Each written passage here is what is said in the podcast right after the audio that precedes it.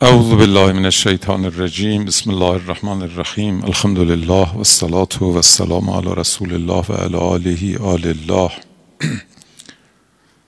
اربعتون تلزم کل ذی حجن و عقل من امتی این چهار چیزی رو که پیامبر فرمودند برای عاقلان امت خودشون. پیداست که در امت بعضی ها هستند که حجا و همچنین عقل ندارن. فرمودن در بین امت من اگر کسی صاحب عقل باشه چهار تا چیز رو رها نمی‌کنه. پیوسته ملازم این چهار تاست. قیل یا رسول الله ما هنه عرض شد که اینا چیه؟ فرمودند که استماع العلم نه اینکه علم به گوش آدم بخوره یعنی گوش دنبال علم باشه. استماع این تو تعبیر چیز ما اصلا فسمع دعایی نه اینکه بشنو یعنی به گوشت بخوره. بدانی. نه. یعنی اجابت کن. تأثیر بگذاره. استماع العلم. روحیه علمی اگر کسی داشته باشه دنبال علمه. دیدید انسان بعض وقتها چیزی رو که گم کرده یا دنبال می‌کنه می‌بینه. ولی اگر چیزی رو دنبال نکنه نمی‌بینه. من این مسئله رو یه وقتی خوب فهمیدم که در همون اوائل مثلا سالهای شست و مثلا پنج و شیش و اینا بود ما یهود به دلایلی بچه داری و زندگی اینا تصمیم گرفتیم یه ماشین بخریم. یه خود اون زمان ژیان بود هنوز. ژیان. در واقع ارزون ترین و نزدیکترین خودرویی بود که برای ما امکانش داشت. وقتی به این نتیجه رسیدیم همه می‌گفتن ژیان نیست الان. بعد من یه مدتی حالا مثلا چند ماه تو ذهنمون بود که ژیان همه جا ژیان می‌دیدیم چون چشم ما دنبال ژیان بود. میگشتیم فکرشو می‌کردیم. همه تو هر خیابونی تا اصلا گویا مثل اینکه ما فقط ژیان می‌بینیم. واقعا این جوریست انسان اگر یک گم شده ای رو دنبال بکنه به طور طبیعی می‌بینه. روحیه علمی خاصیتش اینه که اگر کسی از این روحیه برخوردار باشه گم شده های علمی خودش رو پیوسته مشاهده می‌کنه. لذا من دیدم مثلا گاهی یه کتابی دست یه نفره مثلا پنجاه متر اون طرفتر. من دیدم که مثلا مقامات عالی نظام عنوان اون کتاب که می‌بینن؟ میرن به سمت اون کتاب می‌گیرن تبرق می‌کنن. چون دنبال یه چیزیه. کسی که روحی علمی داشته باشه گم شدهش رو ایلا بلای کتاب ها مقالات جستجو می‌کنه. این استماع معناش بعد فرمودن و حفظه دومین چیزی که لازمه یک عاقل از امت پیغمبره علم رو نباید از دست داد.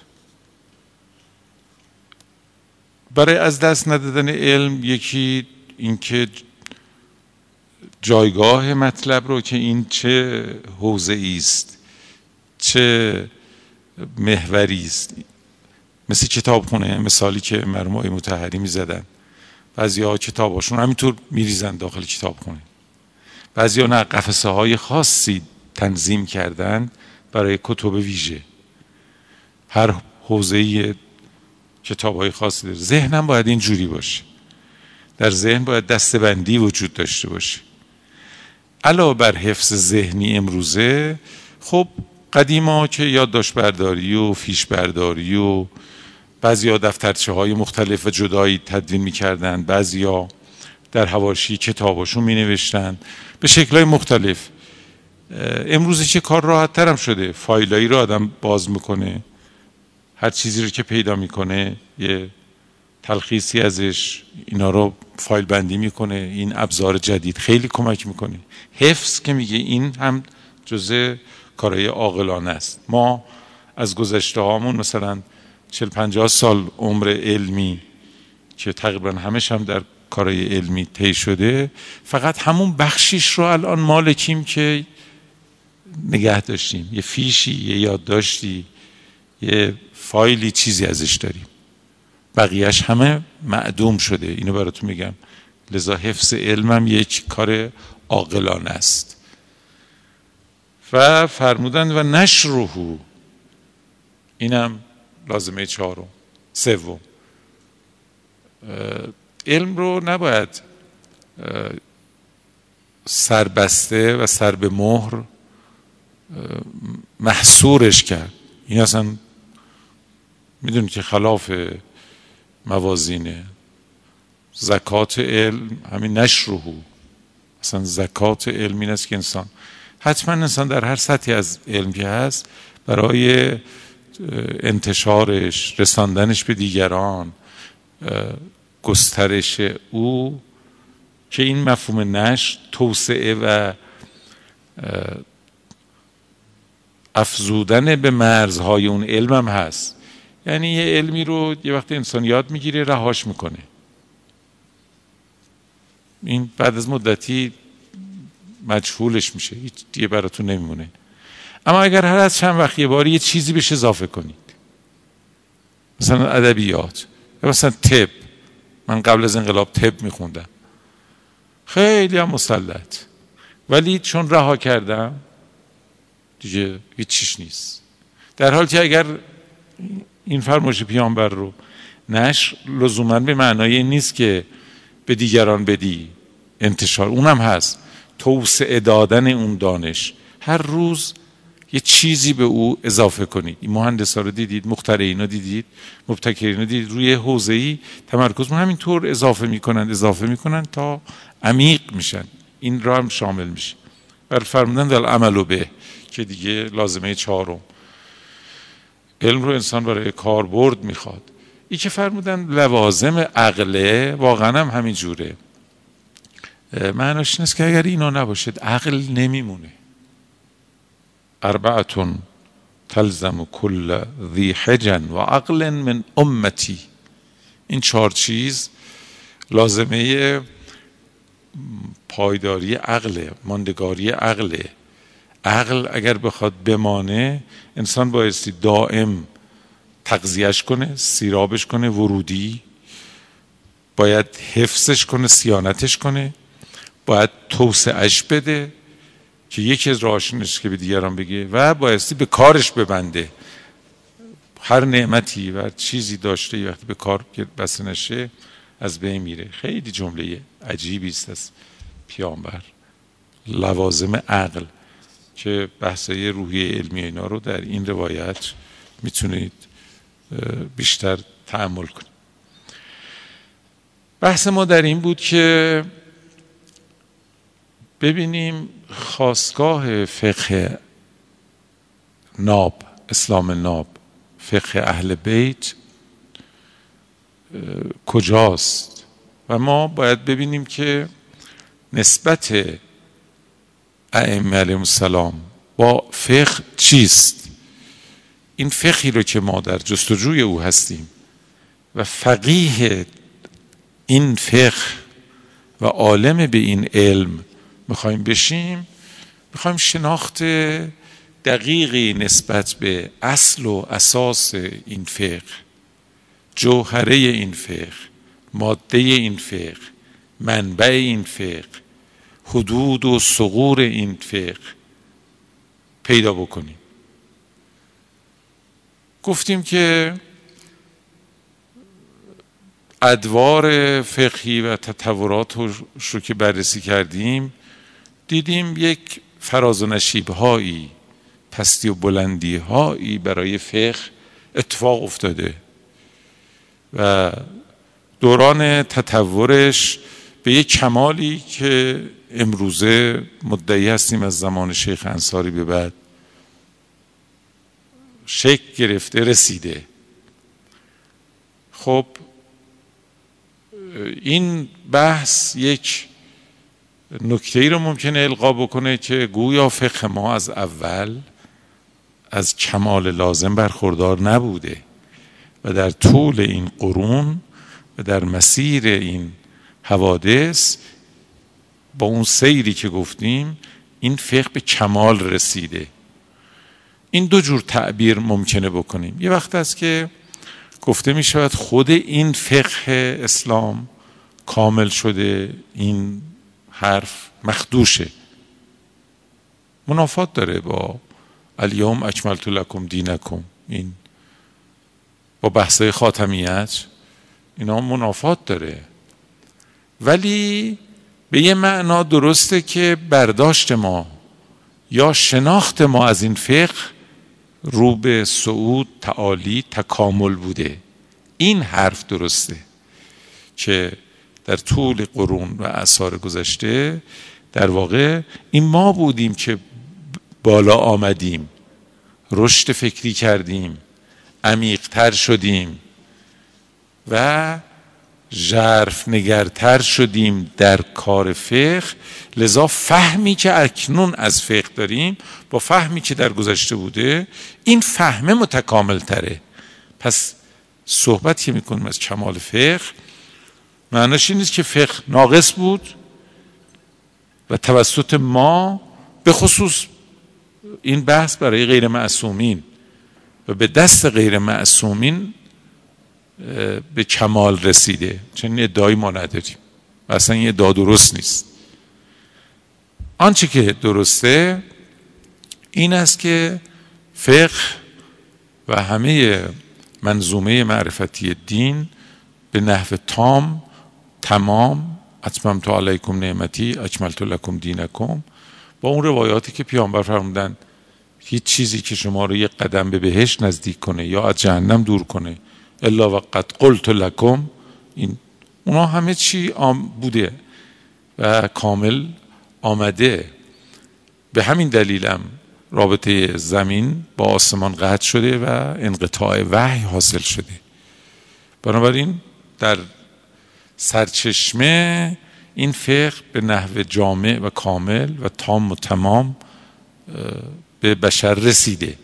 اتفاقی که افتاده بشر تلاش هایی داشته که در اثر اون تلاش ها فهمش دسترسیش و دستیابیش به حقیقت این فقه رو به تعالی و تکامل بوده.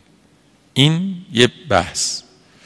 که کسی تصور نکنه که وقتی میگیم فقه کامل شده معناش این باشه که فقه اسلام در درون خودش یک ضعفی یک کاستی یک نقصی نقصانی داشته و مثلا بعدا برطرف شده. نه. ما الان وقتی مراجعه می‌کنیم عموما مثل حقیقت قرآنه که در واقع پرده از جلو چشم و ذهن ما کنار میره. و الا قرآن همون حقیقت نازله و وحی مسلمی است که بوده. این یک مطلب تفسیر که میگن در واقع پرده برداری از جلو چشم ما پرده برداخت داشته میشه. تو معارف دین عموما اینجوری در اعتقادات همین جوره مثلا ما اگه در مورد خداشناسی میگیم. مثلا در حکمت متعالیه مثلا میگیم فلان حکیم ملا صدرا مثلا ابوابی رو باز کرد. نه اینکه اینا در اون معارف ما نبوده. ماها قدرت شناختمون و دسترسیمون و فهممون فزونی یافته و بالا رفته. این کمال به این معناست. خب ادعا این است که و روی این ادعا اصرار داریم که بفهمیم اساس فقه رو کجا باید جستجو کنیم. برای اینکه اولا به مشکلاتی که فقیهان نگر ما در طول ادوار گذشته مبتلا شدن مبتلا نشویم. یک. دو مستقیم سر به سراغ سرچشمه بریم. از سرچشمه آب برداریم. هر عقلی حکم می‌کنه اگر شما می‌بینید توی جوی باری آب میاد می‌دونی سرچشمش کجاست. بری از سرچشمه این جوب خودت سیراب کنی. سه دور باشیم از تحریف ها انحراف ها برداشت های غلط برداشت های ناقص. چهار برای اینکه یک نگاه جامع و کلی و کلنگر به کلیت فقه و معارف دین داشته باشیم که اگر این کار نکنیم. و دلایلی دیگری. از این دست ما ملزم هستیم بریم سرچشمه رو ببینیم.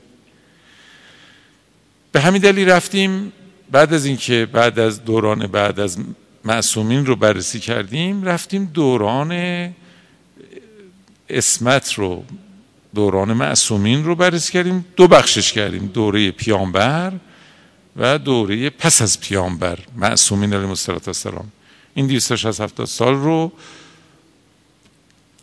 یه بررسی کردیم. در دوره پیامبر صلوات الله علیه به اینجا رسیدیم که پیامبر فقه رو تدوین کردند همچنان که قرآن رو جمعآوری کردند و مدون کردند و در دوره خودشون سامان دادن و این جزئی از همون ابلاغ بود. اگر این کار رو نمی کردند ابلاغ تام نمی شد در مورد فقه هم همین جور. مجموعه فقهی رو دیدیم که شواهد بلکه دلائل مطمئن وجود داره که پیامبر خودشون این فقه رو تدوین کرد در این وسط حلقه وصل بین پیغمبر و سایر ائمه رو بر اساس ادله امیرالمومنین دونستیم. منتها یک نگاهی رو در آموزهای دینی به ما می‌دادن که گفتیم اینا رو عمیقا ببینیم فرض بگیریم می‌خوایم ردیابی کنیم. فقه رو از سرچشمه تا به بعد. حالا در دوران معصومین. به همین دلیل گفتیم یه مقداری دقت می‌کنیم در مجموعه روایات و گزارشاتی که رسیده. ببین ما یه برداشت ما در این راستا از این روایات کمکی می‌گیره یا نمی‌گیره؟ شروع کردیم. نمونه هایی رو خوندیم دیدیم خیلی اصلا همون روایاتی که از کنارش میگذشتیم همیشه دیدیم عجب مثل اینکه در واقع می‌خواستن به ما بگن که مسیر کانال کشی شده برای دستیابی به فقه برای شما همینی که میگیم. در ادامه این بحث حالا نمونه های دیگری رو عرض می‌کنم. ما روایاتی داریم که علما که میگن منظور اهل بیت پیغمبر معصومینن. خیلی روایت داریم. سنی ها نقل کردن شیعیان هم نقل کردن این حدیث شریفه که اصلش درسته سو استفاده های ازش شده ان العلماء ورثت الانبیا در واقع می‌خواد پیوند بده بین عالمان که علما یعنی ائمه و پیامبران. وراست حلقه وصل. و نقطه اتصال ایناست. و ذالک ان الانبیا لم یورثوا درهما ولا دینارا. این نمی‌خواسته بگه انبیا مثل بقیه حق اینکه مالی و ارسی و حکمی از این باب برش نباشه. کما که برای اولین شبه ایجاد شد و انکار کرد. نه این اصلا روایت مطلب این رو نمی‌خواد بگه. می‌خواد بگه این نقطه اتصال و این حلقه وصل در همون علم در همون فقه به معنی اهم میشه. نه اینکه فقط انبیا یعنی انبیا که اصولا دعبشون ببینید روایت ان الانبیا لم یورثوا درهما ولا دینارا. انبیا اصولا جزء جمع مال و منال نبودن. امیرالمومنین داستان انبیا رو در خطبه 192 قاسه گفته. یک به یک اینا رو فقر و فلاکت و نداری و دوری از دنیا و گریز از ثروت و اعراض از مالندوزی اینا رو مفصل بحث کرده. این می‌خواد بگه نمی‌خواد نفی بکنه که اگر از پیغمبر یه چیزی ماند این مثلا شمشیری ماند این شمشیر به وارثش نمی‌رسه. نه. در مقام سیاق روایت ببینید زالکه. میگه این از این رو اشتباه نکنید. ان الانبیا لم یورثوا درهما ولا دینارا و انما ورثوا احادیث من احادیثهم. علمش و سخنان ارث اصلی انبیا اون علمی است که از انبیا میمونه. فمن اخذ شیئا منها فقد اخذ حظا وافرا. بهره اصلی برای بازماندگان انبیا علم انبیاست. ببینید دنبالش میگه فنظرو علمکم هذا امن تأخذونه. نگاه کنید به این علمتون. ببینید از کی دارید می‌گیرید. این تکلیف که قرآن تکلیف می‌کنه با فعل ام. فلینظر الانسان الی تعامهی انسان باید به غذاش نگاه کنه. این رو همه مفسرین گفتن یعنی فلینظر الانسان الی علمهی که فرمودن ببینید امن تأخذونه ببینید از کی می‌گیرید. این به طور مسلم همون علم هدایت علم اعتقادات علم اخلاقیات و علم فقه هست مسلم. بعدم فرمود فان فینا اهل البیت فی کل خلف عدولا. در بین ما اهل بیت همیشه در هر نسلی انسانهای عادلی هستند که ینفون عنه تحریف الغالین و انتحال المبتلین و تعویل الجاهلین. کارکردشون همینه. یعنی برای سیانت از این علمی که از پیامبران میمانه نسلا در نسل بعد از پیامبر همیشه خدای سبحان کسانی رو گذاشته که از تحریف اهل قلوب و همچنین بسته ها و انحرافاتی که میبستند اهل باطل به این دین و یا تعویلات جاهلانه که جاهلین داشتن سیانت می‌کردن. اساسا ببین وقتی که با این روی کرد به روایت نگاه می‌کنید معنی روایت چقدر فرق می‌کنه؟ اصلا این تیپ روایات می‌خواد بگه که علمی که از پیامبران مونده در واقع برجستش همین فقه به معنی اخصه و البته فقه به معنی ام همش همینه. شما نگاه کنید روایاتی که این بحث می‌کنه دقیقا با همین ادبیات و اصطلاحاتی که ما در فقه نیاز داریم بحث می‌کنه. در روایت دیگری به سند دیگری همین روایت رو میگه که پیامبر فرمودن ما وجدتم فی کتاب الله فالعمل بهی لازم. اگر یه مطلبی رو در کتاب خدا دیدید که باید حتما بهش عمل کنید. لا عذر لکم فی ترکهی. مجاز نیستید رها کنید. و ما لم یکن فی کتاب الله عز وجل و کانت فیه سنه تن منی. اگر چیزی تو کتاب خدا نبود و یک سنتی از من به شما رسید خب فلا عذر لکم فی ترک سنتی. حق ندارید اونم کنار بگذارید. این ببینید در واقع دارید ادب اجتهادم به ما یاد میده و میگه اول مجتهد میره سراغ کتاب خدا. اگر در کتاب خدا چیزی بود اصل اونه. بعد میاد سراغ سنت. اگر در سنت چیزی بود باید رها نکنه و ما لم یکن فیه سنت منی. اگر دیدید در سنت من نبود خب من تو این فاصله نتونستم همه چیز رو در عمل من شما مشاهده بکنید. فما قال اصحابی فخذوه. ببینید اونایی که با من مراوده داشتند و نزدیکان من از اونا بگیرید.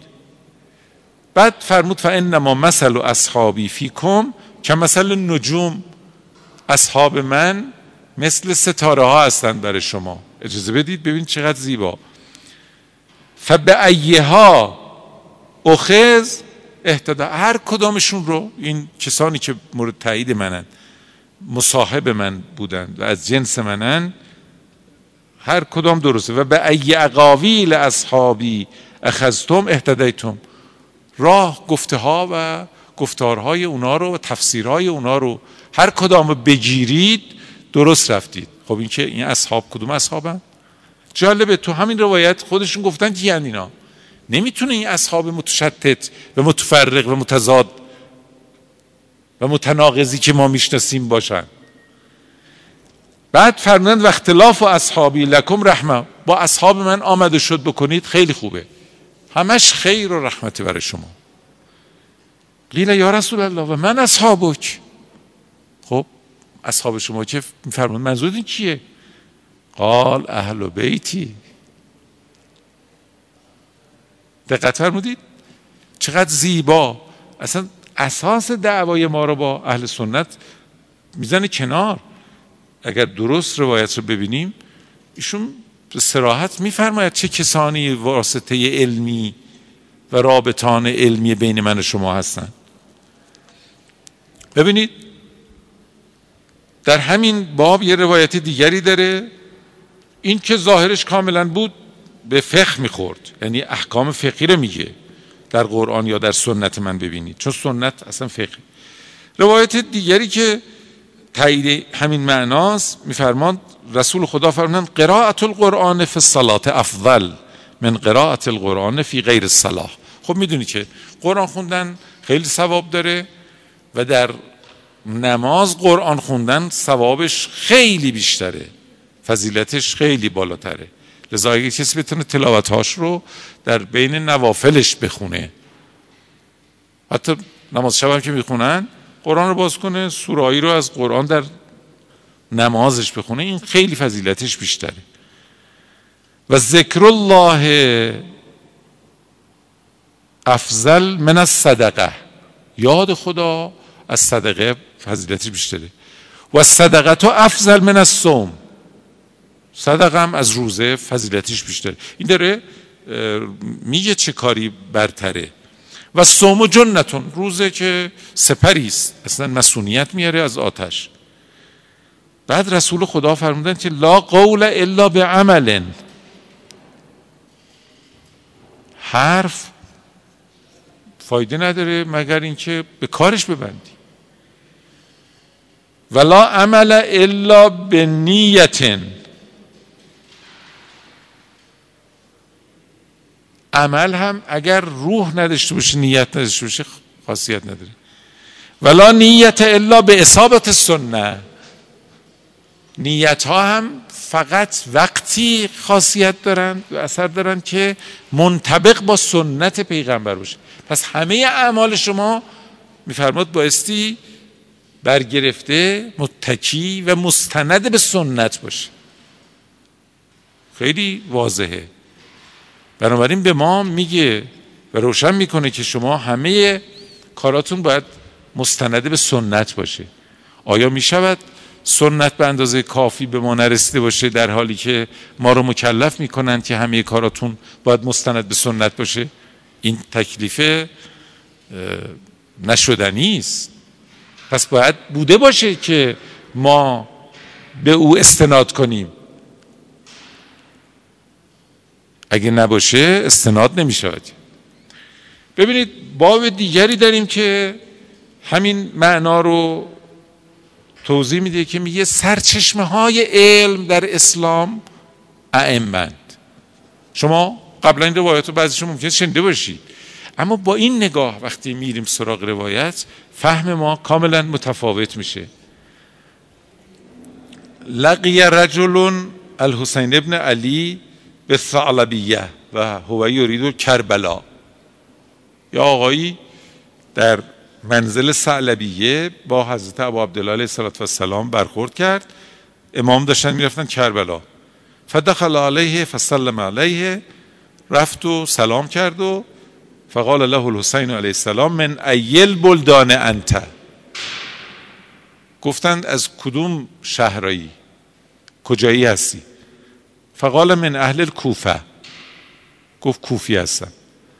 فقال یا اخا اهل کوفه برادر کوفی. اما والله لو لقیتو که بالمدینه اگر در مدینه میمدی پیش ما و اونجا ما همو می‌دیدیم لعریتو که اثر جبرائیل من دارنا. اونجا اثر جبرئیل اثر یعنی باقی مونده مثل جای پاچه باقی میمونه و اثر حضور جبرئیل رو در خونمون بهت نشون می‌دادم. و نزوله علی جدی بالوحی. اونجا آثار ارتباط جبرئیل با جدمون رو که پیغمبر جد ما بود با جبرئیل ارتباط داشت رو به نشون می‌دادم بعد فرمودن یا اخا اهل کوفه. مستقل علم من عندنا. سرچشمه سیرابگر علم پیش ماست. فقط ما می‌تونیم علمی که اتش شما رو رفت بکنه بتون بدیم. این آب جز پیش ما نیست. افعلمو و جهلنا دیگران. تصور داره که دیگران بفهمند دین چیه تکلیف چیه حکم چیه جهاد چیه بر اونا بفهم ما نفهمیم. ببینید هادا ما لا یکونی شدنی نیست. خب ببینید ما روایت رو همیشه میخوندیم ولی استفاده فکر می‌کردیم امام فقط مثلا بحث سیاسی تاریخی داشته. نه امام امام هدایته. می‌خواد بگه تو فکر ما از نظر ما در مکتب ما رابط علمی بین پیغمبر و مردم ما هستیم. اینکه سرچشمه علم ما هستیم. باز ببینید روایت مشابه همین سمعت تو جعفر ابن محمد یقول و عنده ناس من اهل الکوفه. امام باقر یه جمعی از کوفیان اونجا بودن فرمودن عجبا للناس. عجیبه. این مردم چه حرفایی می‌زنن. یقولون انهم اخذوا علمهم كله عن رسول الله. میگن که ما همه علممون رو همش از رسول خدا گرفتیم. فعملوا بهی واهتدوا. میگن ما به این چی که از پیامبر گرفتیم عمل می‌کنند و خودشون رو هدایت یافته می‌دونن. و یرون انا اهل بیتهی و ذریتهی لم ناخذ علمه. فکر می‌کنن ما که فرزندان و جز خانواده ایشون هستیم از علم اونا گرفتیم اونا که از خانواده پیغمبر نبودن گرفتن ما نگرفتیم. و نحن اهل بیتهی و ذریته فی منازلنا نزل الوحی. بابا ما همونایی هستیم که اصلا وحی در خانه های ما نازل شد. و من عندنا خرج العلم الیهم. حرفای پیامبر. اخبار مربوط به پیامبر احادیث پیامبر همش از پیش ما به اینا منتقل شد و اینا از طریق ما به اینا دسترسی پیدا کردن. افیرون انهم علموا واهتدوا و فکر می‌کنن اونا فهمیدند و راه رو درست میرن و جهلنا نحن و ضللنا. ما نفهمیدیم و ما گمراهیم. ان هذا لمحال این. نشده نیست ببینید چجوری امام داره القا می‌کنه و توضیح میده که ما رابطان علمی هستیم. باز در یه روایت دیگری از همین باب میگه کنتو قائدا زراره میگه ان زراره قال كنت قائدا عند ابي جعفر فقال له رجل من اهل الكوفه يساله عن قول امیر المؤمنین سلونی اما شئتم. یکی از کوفیان مده بود در مورد این صحبت امیرالمومنین که فرموده بودن هر چی بخواید از من بپرسید. سوال کرد از امام که حضرت فرمودن سلونی اما شئتم ولا تسالونی عن شیء الا انبأتكم به. هر چی بپرسید بهتون جواب میدم خبر میدم. حضرت فرمودن که انه لیس احد عنده علم اصلا کسی هیچ داشته علمی نداره الا خرج من عند امیر المومنین علیه السلام همه علوم الان شما نگاه کنید میگید تفسیر میگید ادبیات میگید فقه هر چیزی رو. شما نگاه کنید اینایی که از صدر اسلام از اصحاب رسیده عموما مثلا به ابن عباس برمیگرده. ابن عباس شاگرده. امیرالمومنین. حتی به صورت ظاهری هم نگاه کنیم همه این علومی که الان در جهان اسلام مطرحه همه اینا به امیرالمومنین برمیگرده. به طور واقعی هم که حقیقت علم پیش امیرالمومنین بوده. و من عنده علم الکتاب. حضرت فرمودند که همه علم ها از پیش امیرالمومنین بوده. فلیذهب الناس حیث شاء ولشون کن مردم رو هر جا می‌خوان برن مهم نیست چی میگن. فوالله قسم به خدا لیعتیهم الامر من ها هنا و اشار به یادهی الی بیتهی. گفت همه چیز از اینجا میاد. اشاره کرد به خونه خودشون. توجه داشته باشید این یه نکته است که ائمه در باب فقه و احکام به خصوص مصر بودند که از غیر ما نباید گرفته شه و سرچشمه این جز ما نیستیم. و در روایات فراوان این معنا رو می‌بینیم. بلکه معتقد بودند که هر کسی غیر از این بره غیر از این راه بخواد به دین و معارف دین و احکام الهی برسه گمراهه. و تهدید به عذابهایی می‌کردن و جالبه که فرمایشاتشون رو مستند به آیات قرآن می‌کردن. یکی دو نمونه براتون نقل بکنم. باز ببینید ان, المعلا ابن خنیس ان ابی عبدالله فی قول الله عز وجل در زیل این آیه شریف شما مراجعه کنید. و من اضل ممن تبع هواه به غیر هدن من الله. آیه روشنه. گمراه تر از کسی که از رأی و هوای خودش تبعیت می‌کنه و هدایت خودش رو از اون ناحیه پیدا می‌کنه میجویه. حضرت فرمودن یعنی من یتخذ دینه رأیه. این آیه میگه گمراهتر از آدمی که دینش رو از کجا می‌گیره؟ از نظر خودش از رأی خودش.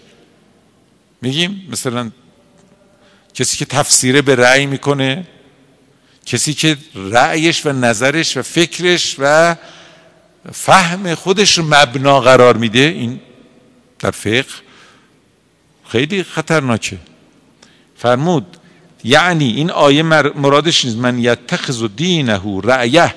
به غیر هدا هدا امام من ائمه الهدا بدون اینکه بره سراغ یک امامی از امامان هدایت و از طریق اونا بخواد به دین برسه. اصولا راه رسیدن به حقیقت دین غیر از طریق مراجعه به امام از نظر ائمه علیهم السلام و از نظر آیات قرآن. در زیل همین آیه شما به روایاتی که اهل سنت نقل کردن. من همینجا دارم دهاشو ببینید همه میگن همینه. و من اول این آیشه و من اولو گمراه تر از این کی؟ من من تبع هوا به غیر خب من من تبع هوا تا اینجا روشنه. اگر کسی از هوایی نست اما اینه نمی‌خواد بگه دنبالش میگه به غیر خودن من الله. خودن من الله کیه؟ یعنی باید من از ناحیه خدا یه خودن یه هادی یه هدایتگری یه هدایتی وجود داشته باشه که ترک بشه و بره سراغ فقط رأی خودش. پس در تمام این آیات این معنا رو همه روایت ده ها روایت نقل می‌کنه که شما بایستی از طریق امامی امام هدایتی هدن من الله از طریق یک هدن من اللهی به هدایت و به راه و کتاب خدا دسترسی پیدا بکنید این خیلی عجیبه. دلیل غیر از اینا زیاد داریم اما چون بحث ما بحث فقه اینه. باز ببینید من دان الله به غیر سماع ان صادق اگر کسی دین داری کنه دینی رو پای خدا بنویسه به عنوان دین الهی. بدون اینکه از یک انسان صادقی می‌دونید صادق در تعابیر اینا رو بعد توضیح میده که کنوم از صادقین تعریف داره. بدون اینکه از یه صادقی از ائمه گرفته باشه الزمه الله التیه الى یوم القیامه. خدا او را سرگردان و حیران قرار میده تا صحنه قیامت. یعنی به وضوح میفرمایند که شما اگر بخواید معارف دینی رو از غیر از طریق ما به دست بیارید جز گمراهی نیست. این حرفا رو ما می‌زنیم. اصلش در همین فقه بوده. دعوای اصلی عموما در این فقه بوده. البته یه چیزایی براتون بگم. تو روایات ما بحثای پیچیده تری وجود داره که این رابطه علمی بین ما و ائمه رو و ائمه رو با پیامبر حتی به بحث تینت و اینها ارتباط میده. چون خارج از بحث ماست فعلا بهش نمی‌پردازیم. فقط یه نمونه براتون عرض بکنم که فرمود انا و شیعتنا خلقنا من تینت واحده و خلقت عدونا من تینت خبال من همه مسلم اصلا رابطه اصلی بین آدم ها همین رابطه فکری قلبی علمی است. روایات فراوان داریم. میگه که تفسیر می‌کنه حضرت به استناد آیه کلا ان کتاب الابرار لفی الیین این که ان الله خلقنا من اعلا الیین خلق قلوب شیعتنا ما خلقنا من. حتی تعابیر اینجوری داره توی روایات. که یک نوع پیوند و ارتباط بین امام پیامبر بین ائمه و بین شیعیان خلصشون. با اونها در دریافت دین و درک دین و فهم حقیقت دین از طریق تینت و مستند به آیات قرآن اینا رو ما در روایات داریم. نمی‌تونیم اینا رو ندیده بگیریم و بگیم اینا در رسیدن ما به سرچشمه فقه اینها رو می‌تونیم ازش عبور کنیم. این روایت رو ببینید حالا شما چقدر زیبا حضرت تفسیر می‌کنن. میگه دخل تو علی ابی عبدالله انا و ابی ایسا ایسای هاشمی میگه ما فضل ابن ایسای هاشمی میگه من و پدرم ایسا با هم رفتیم خدمت امام صادق. فقال له حضرت فرمودن امن قول رسول الله سلمان رجل منا اهل البیت. در مورد این جمله معروف که رسول خدا فرمودن سلمان از ماست اهل بیت. گفت این درسته؟ حضرت فرمودن نه بله این حرف درسته. سوال کرد امن ولد عبدالمطلب؟ یعنی سلمان از نژاد عبدالمطلب از خون اوه حضرت جواب دادن منا اهل البیت. نفهمیده بود گفت یعنی فرزند بلازم ژنتیک فرزنده اونها سلمانم مثلا مولود این خاندانه. گفت باز حضرت همین فرمودن. منا اهل البیت. باز فقال له ای من ولد ابی طالب. از عبدالمطلب از یعنی از فرزندان ابی طالب. باز حضرت نه منا اهل البیت. این هاشم گفت که فقط انی لا عرفو من که نمی‌فهمم. شما میگید سلمانون منا اهل البیت؟ یعنی فهمش این بود که یعنی باید از خانواده ما باشه. گفت من نمی‌فهمم. حضرت فرمودند فعرف یا ایسا بفهم. فانه منا اهل البیت. میگیم سلمان از ما بود. این معناش خوب دقت کن بفهم چی میگیم. ثم احوا به یدهی الی صدره. دستشون رو بردن به سینهشون گفتن منا از, از اینجاست. سلمان منا از این دل ماست. از این سینه ماست. بعد فرمودن لیس حیث و تذهب. اونجور که فکر می‌کنی نیست. اون فکر تفکر غلط که فکر کردی یعنی مولود یا عبدالمطلب یا ابو طالب از این نه. بعد فرمودن ان الله خلق تینتنا من الیین و خلق تینت شیعتنا من دون ذالک فهم منا.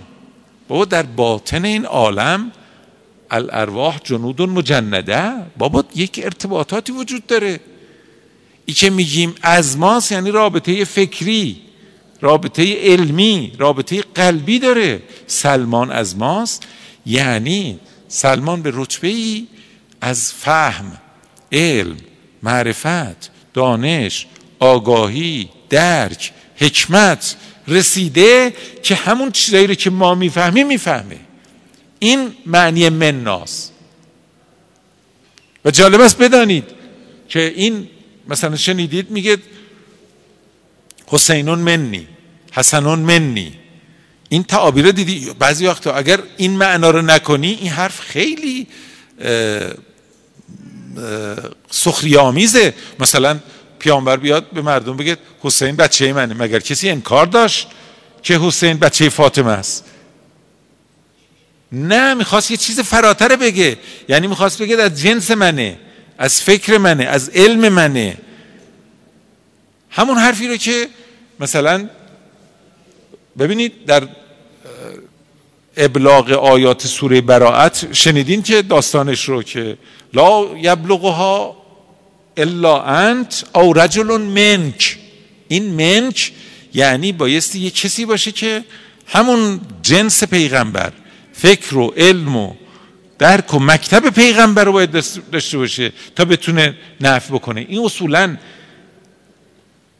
یه حکم الهی بود دیگه. آیات سوره توبه اون آیات براعت براعت من الله و رسولهی این آیات یه حکمه. این حکما چرا مانع شدند فلانی بره؟ می‌دونی که فلانی گرفت برد برش گردوندن.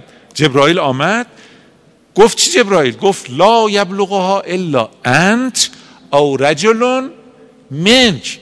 چون از اول بنا نبود حکم الهی را غیر از این خانواده بدن. گفت نه باید یه کسی یا تو خودت یا یه کسی از جنس خودت که شعنیت ابلاغ حکم الهی رو داره بده. دقت فرمود چقدر معنا عوض میشه. وقتی میریم سر سرچشمه متوجه میشیم حکم از کجا باید بیاد. حکم فقه باید و نباید از کجا باید بیاد. ببینید حضرت فرمودن بله و هم من هم و سلمان خیر من لغمان سلمان بالاتر از لغمان بود. سلمان منا نه معناش این است که سلمان مثلا نجادش میده الان هم داستان فقاهت همینه. چی کسی می‌تونه فقیه بشه؟ اون کسی که این صلاحیت منا بشه. اصلا تعریف ما از فقیه متفاوت میشه. لذا می‌بینید بعضی اصلا فقیه نیستن. بعضی فکر می‌کنن اگر کسی بره چهار تا کتاب حفظ بکنه فقیه میشه. حتی یه علم ما داشتیم کسانی. نه از منظر دین از منظر ائمه از منظر آیات قرآن.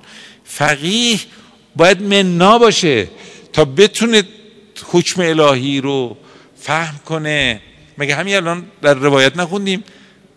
علم استماعش. خب یه مرحله حفظش. دو مرحله است. نشرش و عمل بهش این کار کیه؟ کار هر کسی نیست. کاری کسی است که منا بشه خیلی تعبیر عجیبی است در این روایات. خب پس تا اینجا همطور که ملاحظه فرمودید ما به استناد این دسته از روایات به وضوح می‌فهمیم. الان من دو جلسه گفتم دو سه جلسه دیگه باید اینا رو بگم که اصلا نگاهتون به این تیپ روایات در باب فقاهت عوض میشه که اصولا اینا از این منظر این همه روایت در مورد امیرالمومنین در مورد ائمه و جایگاه اونا گفته شده از منظر همین کار کرده فقه و معارف دین و اینکه معارف دین از این طریق و فقط و فقط از این طریق منتقل میشه. اینا رو داشته باشیم به عنوان مبنا. وقت بعدا وارد بحث که میشیم. خواهید دید که چه کاربردهای عجیبی داره و چه تغییرات اساسی در استنباط ما خواهد گذاشت. و السلام علیکم و رحمت الله و برکاته. ببخشید. بفرمایید. خواهش می‌کنم.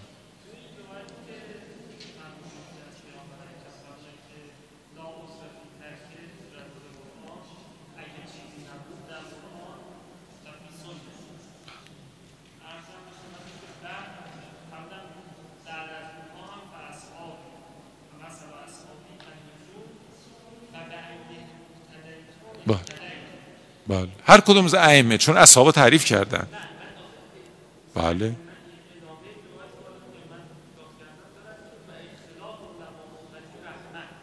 اختلاف و اصحابی اینجا. تو این روایت اختلاف اصحابی.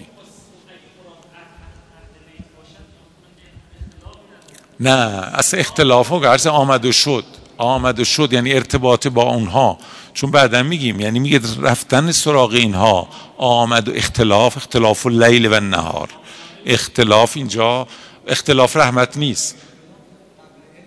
و اون اون یه بحث دیگرش از روایات دیگه می‌فهمیم. اما این روایاتی که میگه ببینید می‌دونید که ما یا یا الذین آمنوا برو و صابرو و رابطو ما مأموریم بر اساس آیات قرآن که با ائمه رابطه داشته باشیم بریم و بیایم سراغ. این اختلاف میگه رفت آمد سراغ اینها رحمته. هر چی میری سراغشون چیز می‌گیری. یک دو امام هر کدامش امامه. به تنهایی کفایت می‌کنه. یعنی اینجور نیست که مثلا وقتی در حضور امام بگی به امام قبلی هم نیاز داری. این اینو می‌خواد بگه چون خیلی به کار میاد بعدا. اصلا نگاه به حدیث متفاوته. من چون از سند اهل سنت بردم که این حرفا رو پیامبر زده و اصولا تو نگاهی که پیامبر داشتن اینا رو رابطین علمی معرف می‌کردن. بذار مثال ساده امروزه بزنیم. امروزه شما در تخصص های گوناگون مثلا فرض بگیرید که جراحان مغز و اصاب شما اگه شبکشون رو دنبال بکنی اینا یه شبکه خاص یعنی یه اعداد افراد و معدود افرادی هم اینجوری نیست که شما از این طریق فقط می‌تونید. اغلب دانش ها همین جوره. شما همین الان مخترعین این این برق رو می‌بینید؟ برق چند جور برق تولید میشه. وقتی شبکهشون رو دنبال می‌کنی آدمای صاحب نظری که اینا یه افراد شناخته شده. تو همه علوم این جوریه. حالا شما در علم دین علم فقه علم قرآن بعضیا این رو نادیده می‌گیرن. با اینکه همین رو شما الان جامعه شناسا رو نگاه کنید مکاتب روی کرتا مدیریتی رو نگاه کن وقتی دنبال می‌کنید دیدی که استاد به استاد از یه سرچشمه هایی سرچشمه می‌گیره. و این شبکه مشخصه. دین هم همینجوره دین شبکه ای که ما را به سرچشمه این علم میرسونه مشخصه. و ما حق تعدی نداریم. این خیلی مهم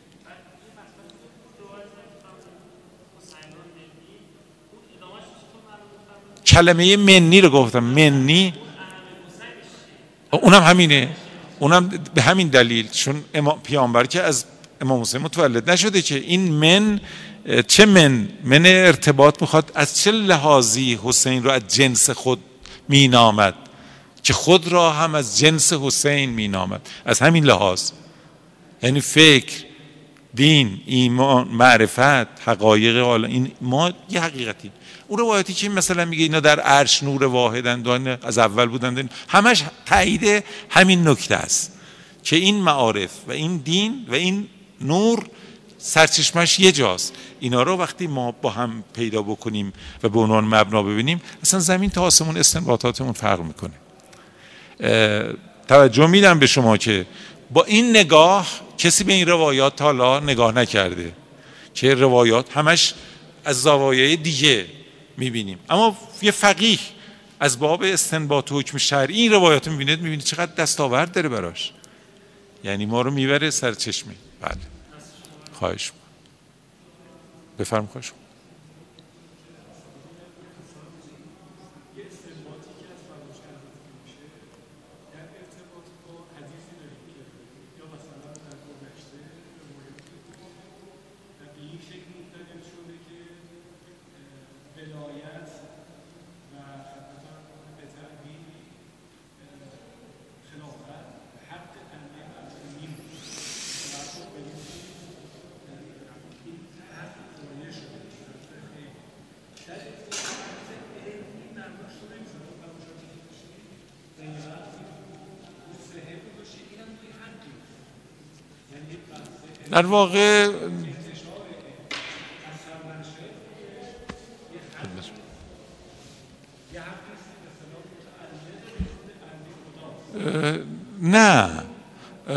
فرمودن خود مردم ظلم کردن. حالا می‌خونیم روایت. او اینقدر روایت داریم اینقدر براتون مثلا